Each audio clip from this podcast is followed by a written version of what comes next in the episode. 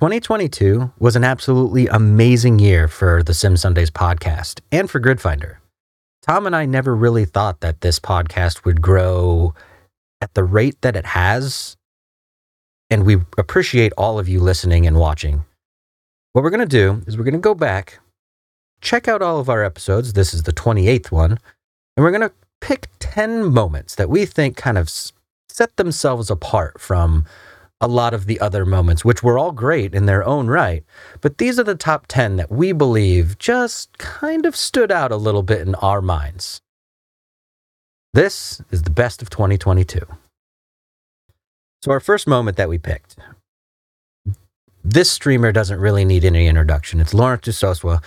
And we were talking a little bit about, you know, when you're on the track in your sim rig every once in a while, you know, you're trying to be clean, you're trying to race as respectfully as you can, but every once in a while, there's that moment that creeps in your mind and you just want to just turn your wheel straight into the other person just to just to kind of have a little bit of fun in the virtual world that we all play in, right? Well, this moment we talk a little bit about that. It makes me want to play Wreckfest a little bit, which I did notice on your channel you do play, Lawrence. Yeah. Uh, just because sometimes sometimes you just want to throw someone into a spin. Sometimes you want to be that guy that crashes all over. And in that yeah. game, that's the point. Like that's so, fine. So do, doing Wreckfest was great, especially in the early days of building a community. It was amazing because like I, I'd be streaming and literally every single person who watched my stream would be in Wreckfest with me. So the stream would be like a big fat zero viewers, and you know we would have crazy amounts of fun. And it would a couple of hours later, you know, stream would be over, no viewers. I didn't even care, right? Just then it got to time. a stage. Then it got to a stage where you know there'd be twenty people inside in Wreckfest, and there might be twenty people watching.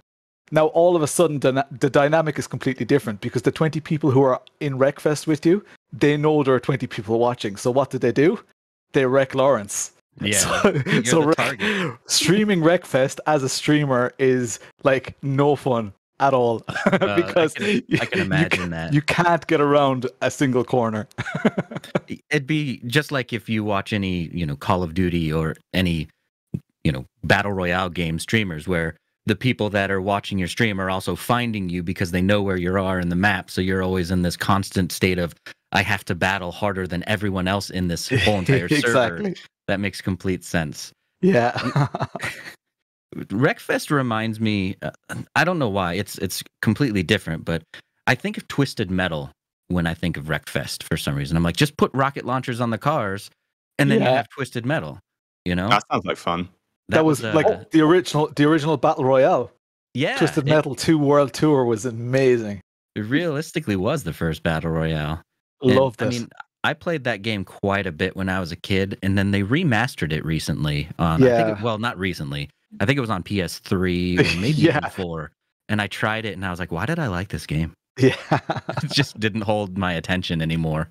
I don't know why. Yeah. What was that? What was that PlayStation? I want to say PlayStation Two game where the whole point was that there'd be a scenario, right? So there'd be like a junction or a roundabout, there'd be some buses. There was always, always, always, there's always a lorry with lots of logs on it.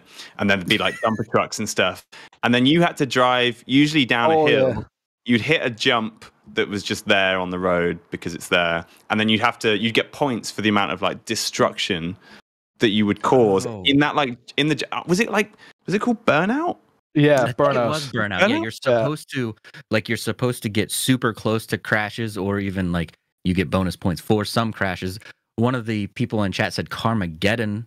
That's another one where like you take and crash things for points. Um, but I think yeah. what you're talking about, I think it is. Burnout. I think it's. I think it's. I think it's burnout, and I think it was burnout. Yeah. Kind of, I always think of that whenever I go into like an Assetto Corsa unranked lobby in like the Tartarus and it's like turn one at Monza, and I get smashed. I'm like, oh, burnout two, turn one Monza. like, go again.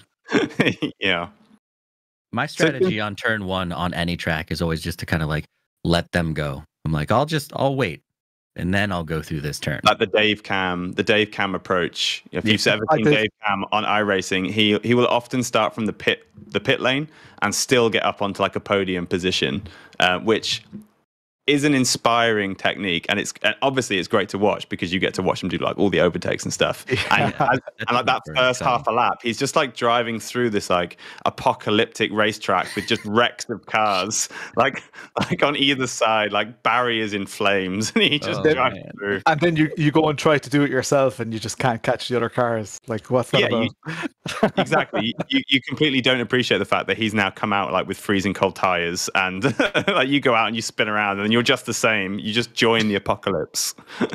This next moment features Dave Cam. Now, we had Dave Cam and Lawrence Dusoswa on the stage with us at Sim Racing Expo this year for a little bit of two truths and one lie. That was a great time. But in Dave Cam's episode, Tom revealed a little bit about his, um, well, kind of strange way that Tom first saw Dave. Check this one out. And actually, you know what? I was going to start by mentioning the the one time that we'd met, which was the Sim Racing Expo. Um, and I was kind of going to use that as a segue into this beautifully prepared interview that I've got got lined up. But you know what I've just realised talking about Karting Northeast is that actually we haven't met so much before, but Yeah, I remember you told me this story. Yeah, you were watching me eating my bacon sandwich, weren't you? That's what you were doing. You were you were drooling over my bacon butty with brown sauce.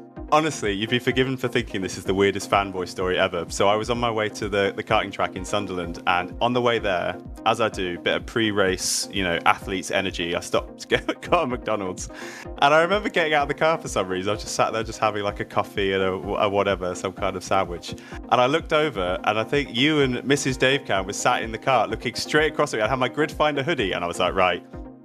I've lingered here too long. I can't walk over now because I think he's seen me. And if I just linger and then Left wander over long. and say, say Yeah, left- hello left it too long. to- David, like, oh god, it's one of my sim racing fans. they, they, they, they found me.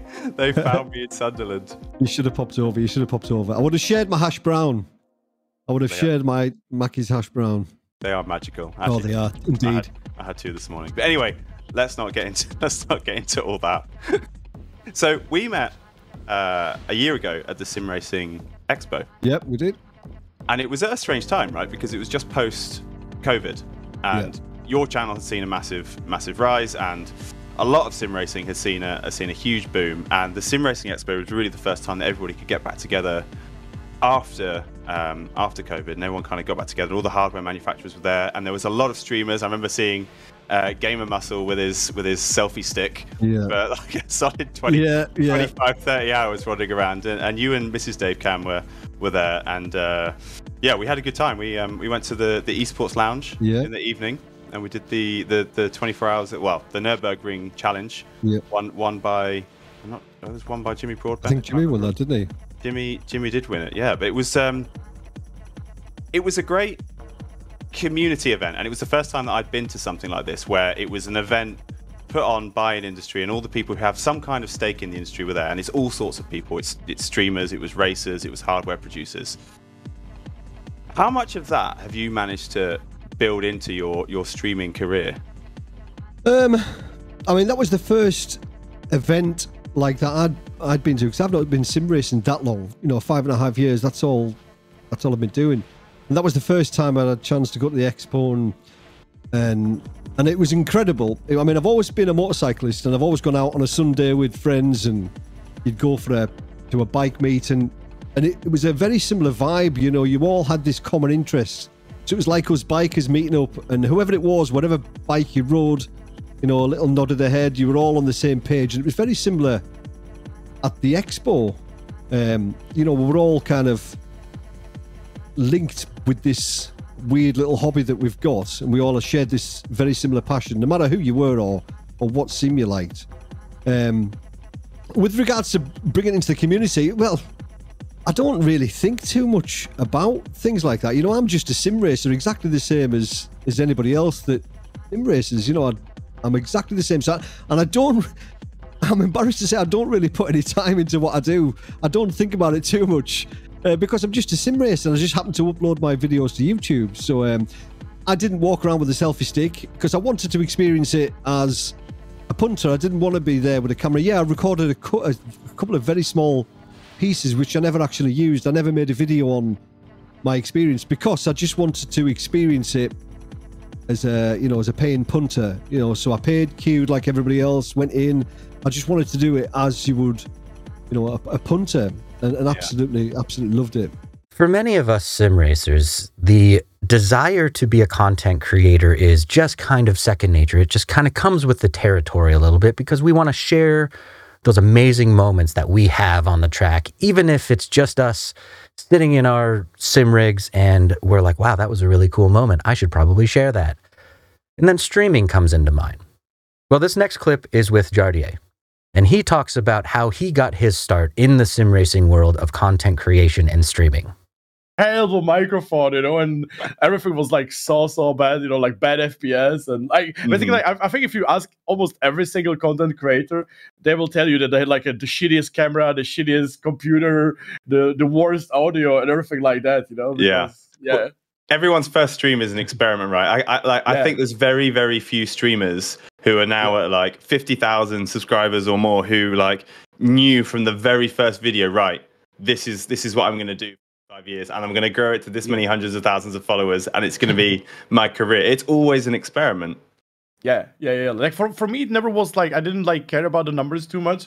For me, it was basically I was do like I'm doing racing for like I said 70 years now, basically almost 18 years, and I just love it so much. I'm happy I can share it with someone else now. You know, I'm so happy we built like the community around it, and it's just it's just so so nice to mm. to hmm. have this to have like the the feedback from people and such but i really like didn't too much obviously it's nice when it turns into your job yeah but it never wasn't like it never was an idea basically for that mm-hmm. you know it was just i just wanted to like at the evening just do some race or video or stream and see how it's gonna end up you know so what did you do in your first live video like what what what game was it what did you decide to do so I think I, I did some like hot laps videos in Assetto Corsa 1. It was like lap on Nordschleife or something like that.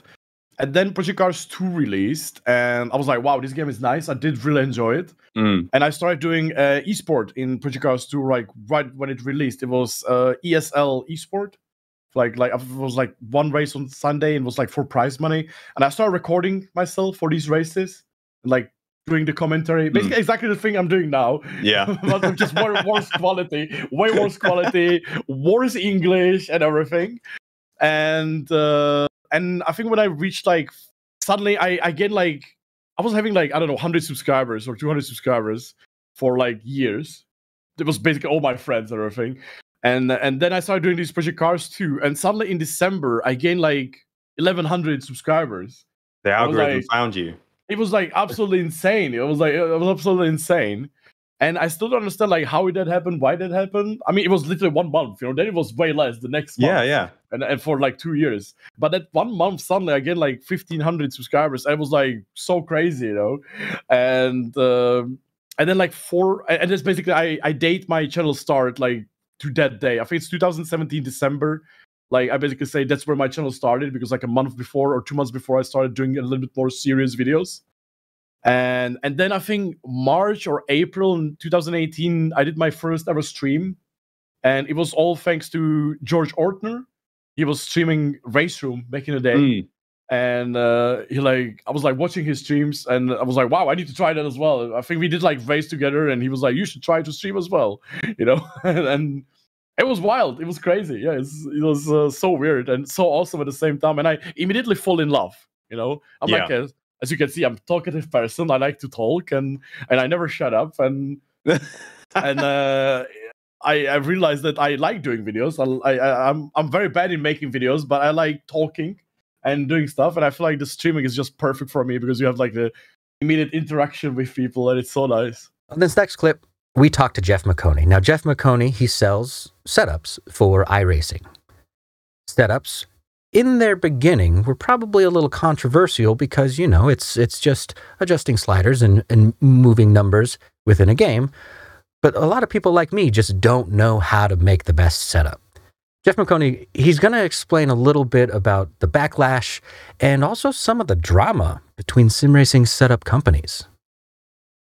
Yeah, it so we were one of the first to offer setups individually. Now, services like VRS already existed, and they would do a monthly subscription. Now, with VRS, you were also getting telemetry and, and other things involved with it as well.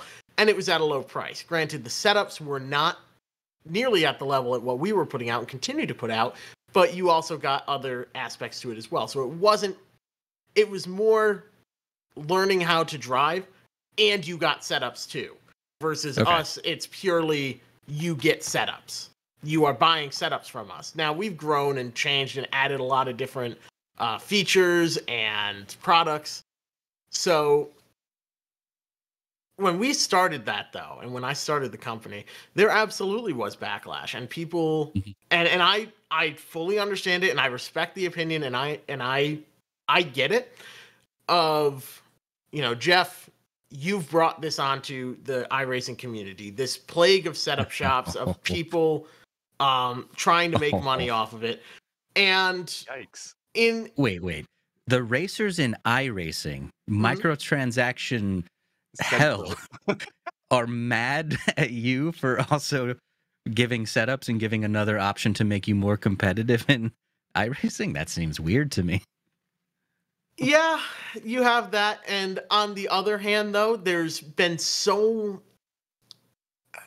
People got very greedy very fast uh, Huh. with setup Yeah. shops. And it very quickly devolved to in a lot of uh, wrecking other people from other shops and a lot of um, spamming the chat and saying, "Oh, my setup's better," and you know, you need to buy from me and not this person, and and this person's stealing setups from them, and everything else. And and the one thing I always said from the start is we need to stay out of that. I I just told everyone, guys, if they wreck you, protest it. You know, don't get drawn in, don't get sucked into this crazy mindset that they have of just absolute I mean it's it's very toxic, but it's an obsession with it, it seems.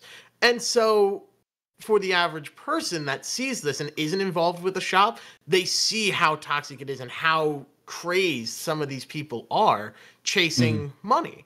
And so it definitely and I will I will admit it was an issue of it got out of control way too fast where anyone could start a shop and sell setups it got it got out of hand far too quickly. And there were some shops that started up that i mean just one day they just took a bunch of people's money and stopped providing setups.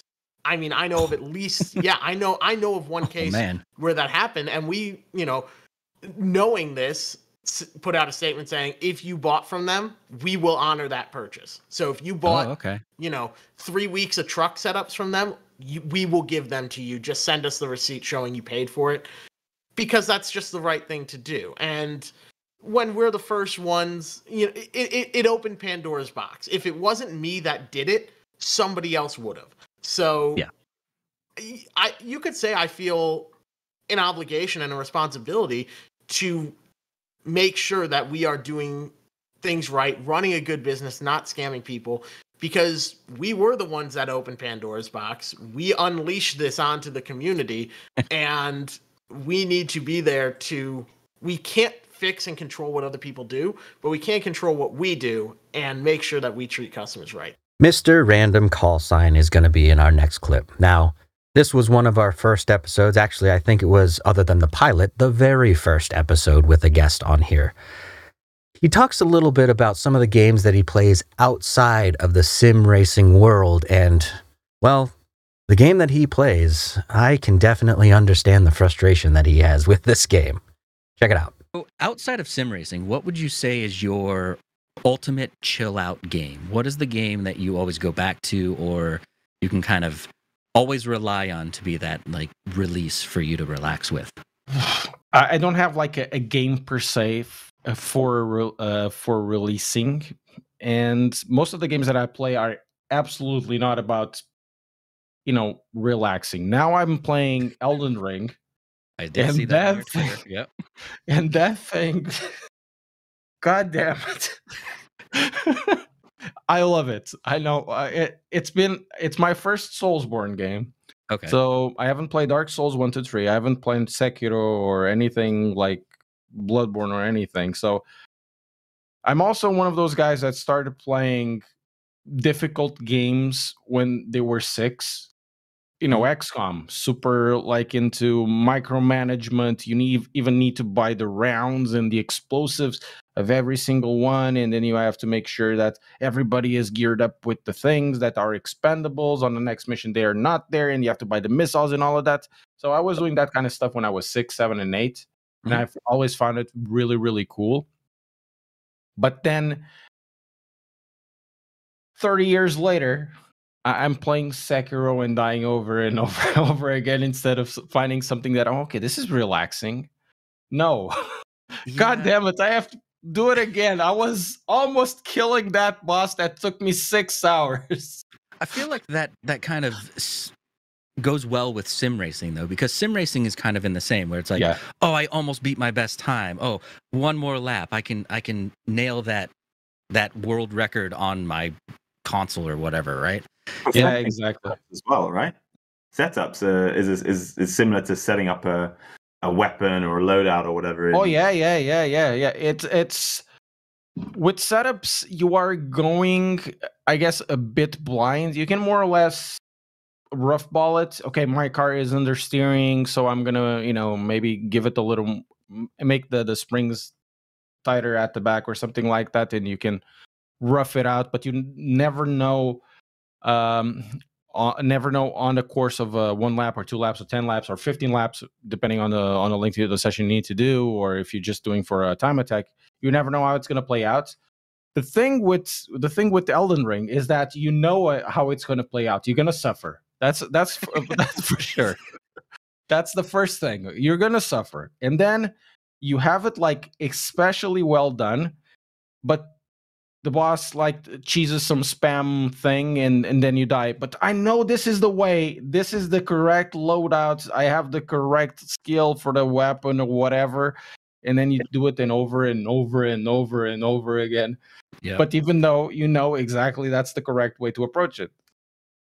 Sometimes we get to have amazing sim racing influencers and, and company owners and just important people to this little hobby that we do in our little sim rigs in our offices.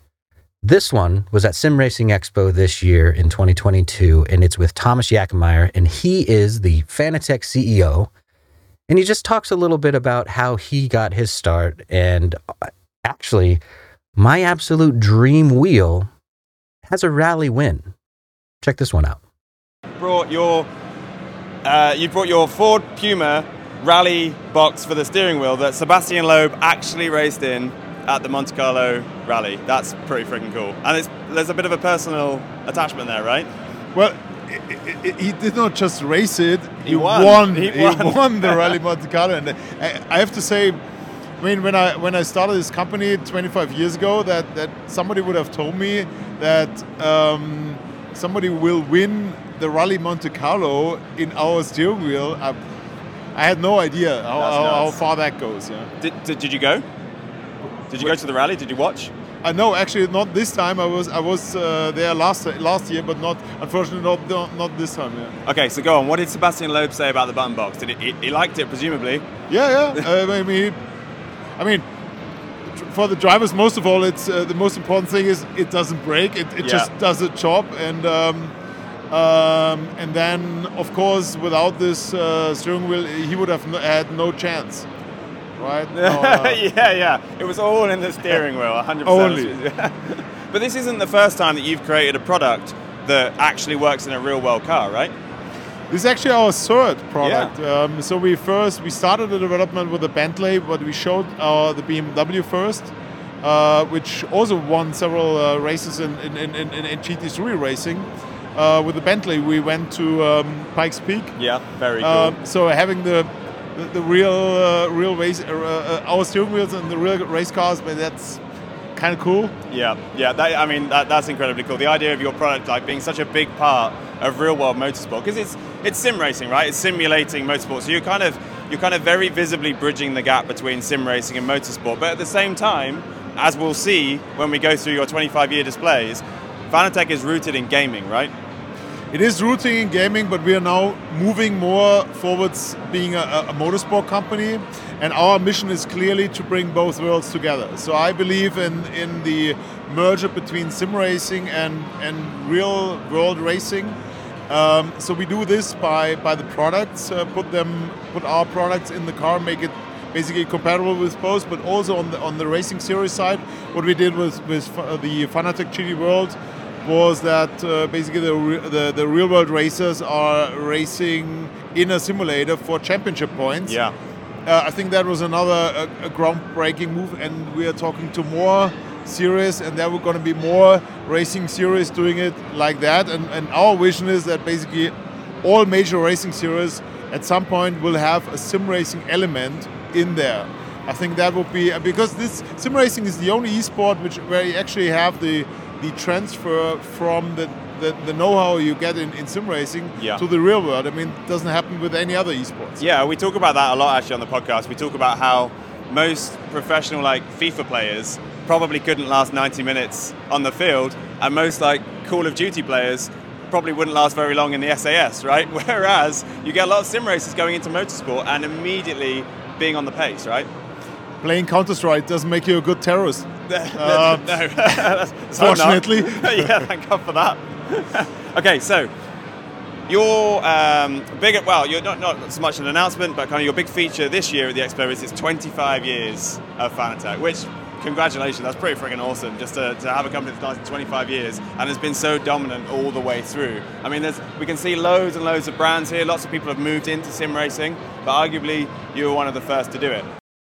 Next up, we have Seb Hawkins. Seb Hawkins manages Williams esports team. Now, as you can imagine, with any esports team, especially with social media and just dealing with families and the public and things like that, there are some some things that he has to worry about that we as just general sim racers or sim racers that aren't part of an esports team don't really think about. So he kind of highlights some of the difficulties that he goes through when managing the Williams esports team something you said there which struck me was um, the focus on social media, right? So some of the most successful esports drivers um, have got there partly through their social media strategies, and you know they've built up big audiences, and then teams will want them not just for their performance, but also for the audience that they can bring and the exposure that they can then bring to that team's uh, partners and sponsors, right?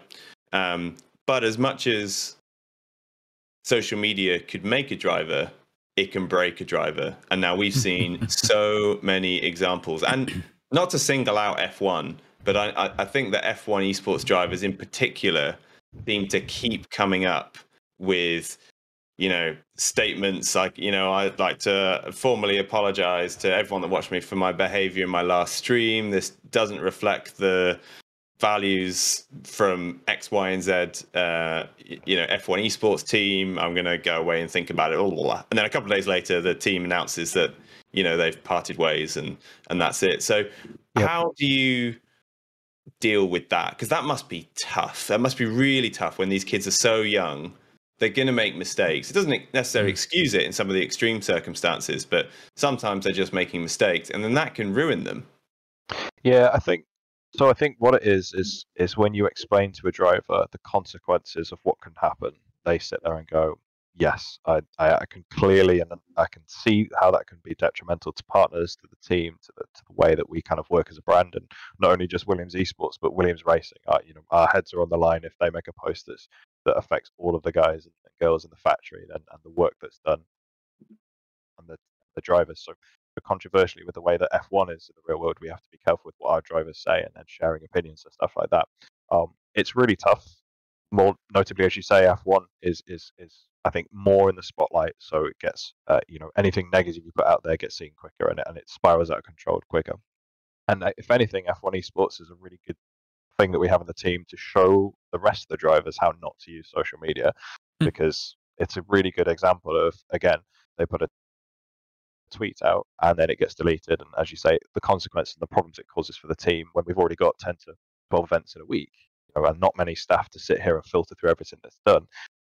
Part of being a team player is making sure that you're keeping on top of the way you're using social media. So we don't disallow drivers to use social media, but instead, if for example we get taken out of turn one, instead of just calling that driver out, we find a nice, you know, civilized and professional way of saying what happened at turn one because it's also something we discuss a lot. You know, it's fair for a driver to share their, their opinion or what happened because often it's not broadcasted in F1 esports. You know, you see lots of replays in the real world, but with F1, we're noticing crash in P12 and nobody knows about it. They just see the final result.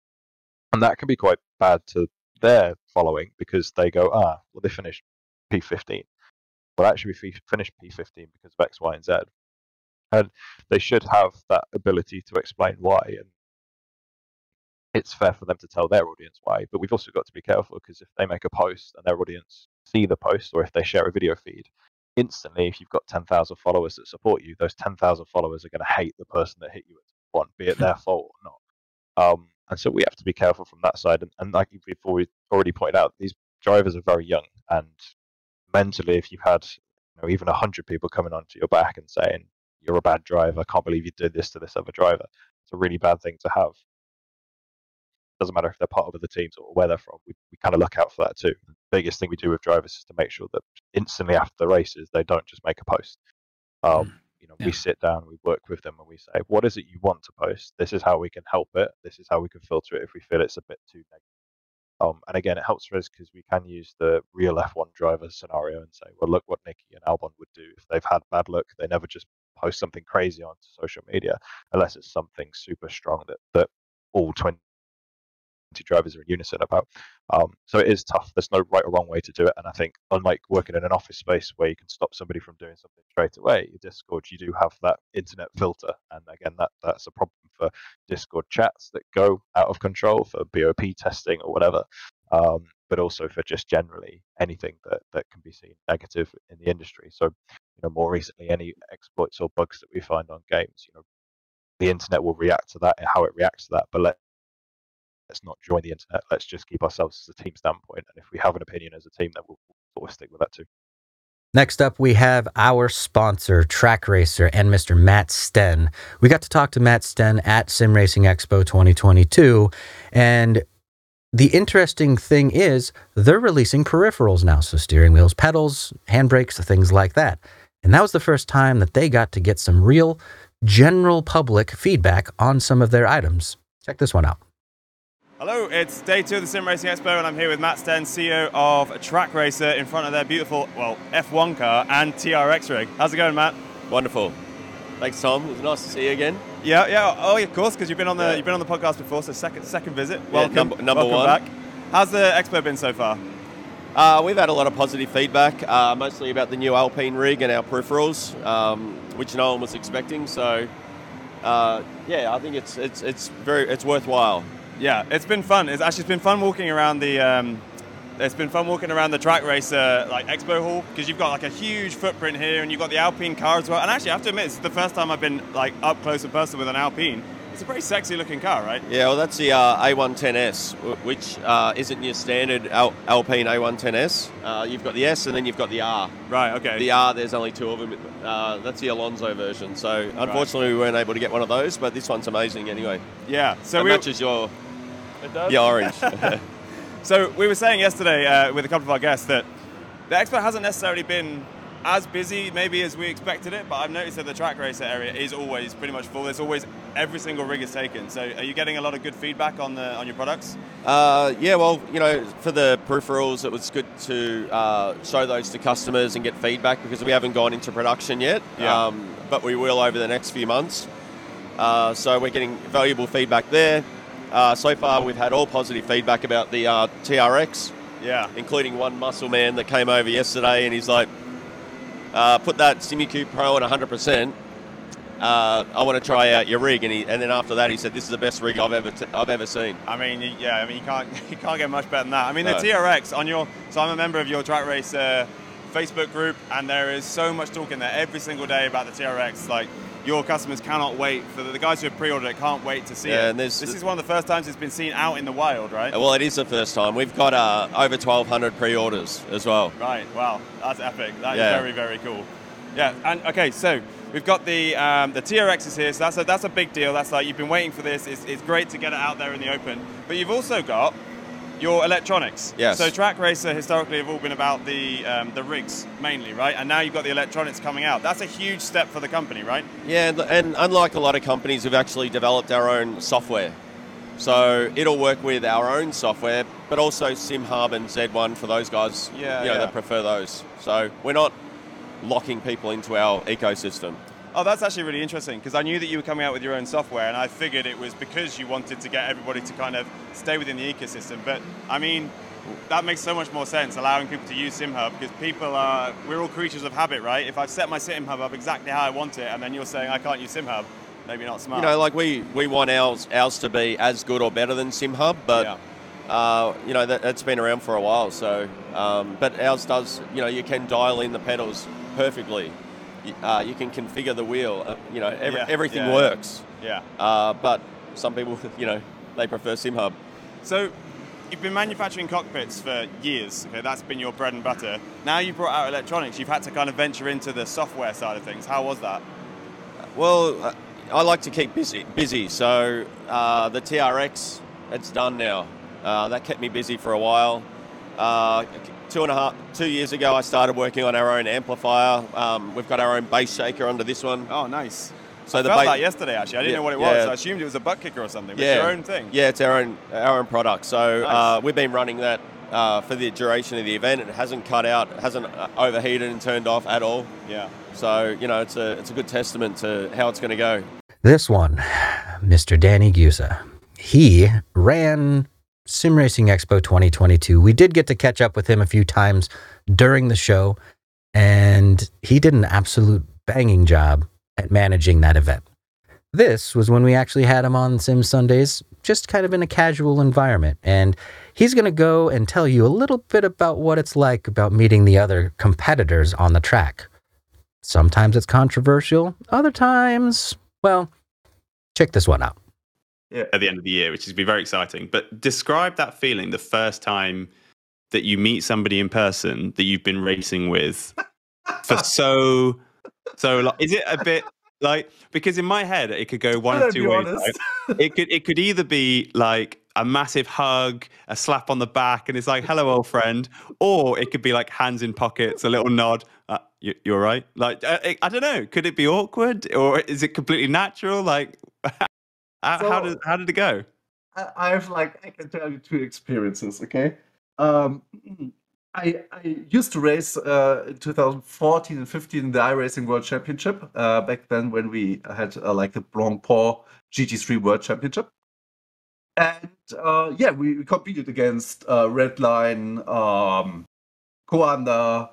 Apex was also present at that time back then, and other teams like Team Iberica with the best Iberian drivers and so on. And Team uh, Team Coanda was always like these kind of perfectionists and really cold. You you couldn't get a grip on them. They were like slippy and like really really professional already in this stage. And then we were like, okay, we're competing against each other, but um, let's get to know each other better because we're also German and we don't live too far away. And I think it was the first sim racing expo I went to was 14 or 15.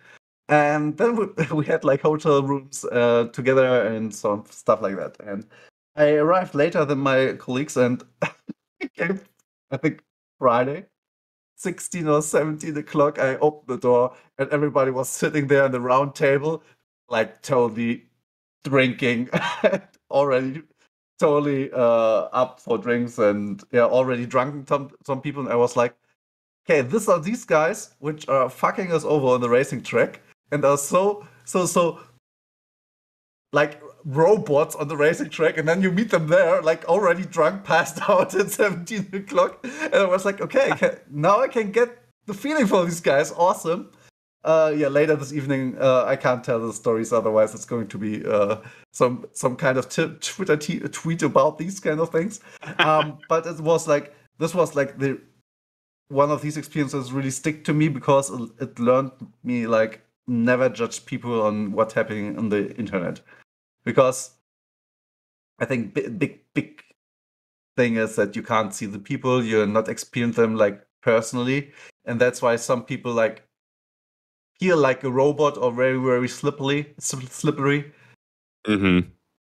But that's just the impression you get over the internet. And also, um, I'm very honest. I had like this kind of experience where I was like, "You're such," a, uh, and I'm telling people like this. Well, I meant to one guy like, "You're such an asshole on the track," but in in person, you're really nice and lovely, actually.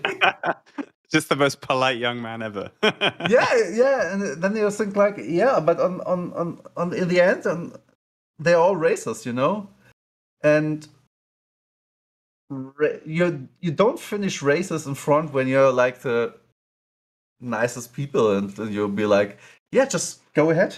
yeah, Um, after you. I- I- let me, yeah, let me hold the door. yeah, yeah. If, if your team co- colleague wants to pass too, here I'm staying uh, on the marbles for you. But um, yeah, so I think the best thing for the community in sim racing is when they have like really tough competitions together, but then meet in person, because that's for me personally 90, 99% was always the change also in the behavior on the virtual track. Because then they connect the car to this person that they met Yeah. and then the behavior is totally different also after the race when when you had like a small bump incident or something they, then the people start to say yeah sorry we met because mm-hmm. they know you Because it's more human. You're not racing Yeah, against an. AI. yeah and and sometimes it feels like you're racing against an AI. Yeah, you have no human connection with that Yeah. car, with that username that's hovering above it. Yeah. It's only natural to to be less human in your interaction with them on the track, right? Of course, yeah. And I think that's why it's also a good beneficial point when you try to have connections also re- via remote, right? So basically just chatting with people after the race. That's also help. But that's ki- get kind of rare actually in the current form of competitions. In this final clip, I got the pleasure of bringing on the Grid Finder team. So now that we're going into 2023, the Grid Finder team is growing and we are actually all going full time in Grid Finder. Tom wasn't in this episode, so he wasn't able to give us the sh sh and, and make us zip our lips on some features that we've been contemplating bringing to the sim racing world. And in this one, we talk about swipe left, swipe right for stewarding. Check it out.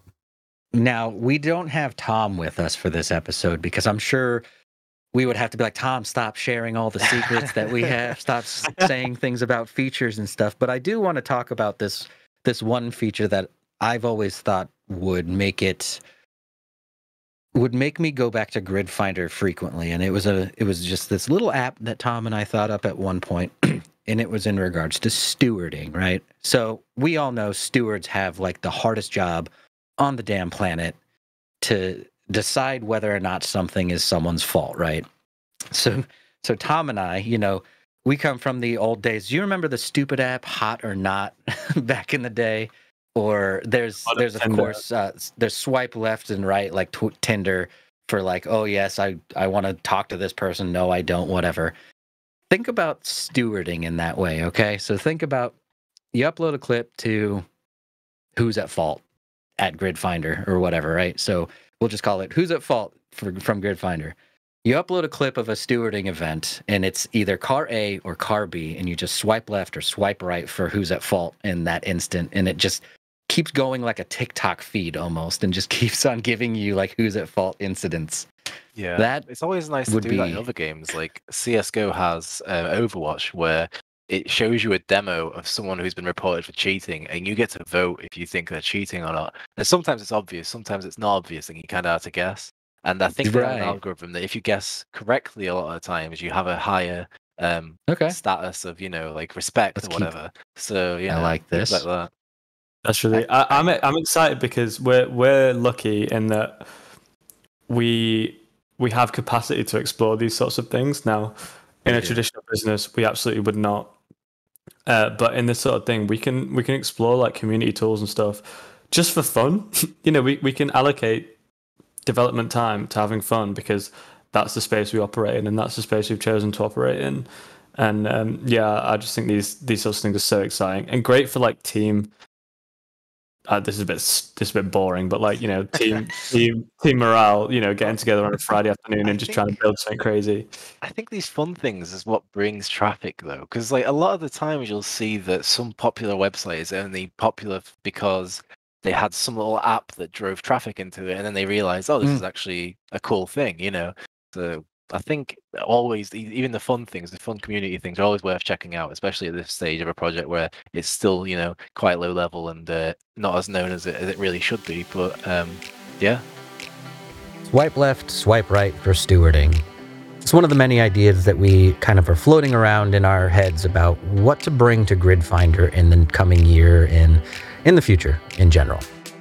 I hope you enjoyed this trip through the top 10 moments in 2022 for Sim Sundays podcast. We have a lot of big guests planned right off the rip for 2023. I hope you keep on listening and keep on enjoying the show. And, you know, if you ever want to race with us, we record this show live Sundays at 8 p.m. UK time, and it's 3 o'clock US Eastern time. So if you want to join in on the post podcast racing, go ahead and join in on our YouTube channel at youtube.com slash at Sim Sundays. That's going to do it for this year for us. Once again, I appreciate you listening, appreciate you watching, and here's to a great 2023. Thanks again.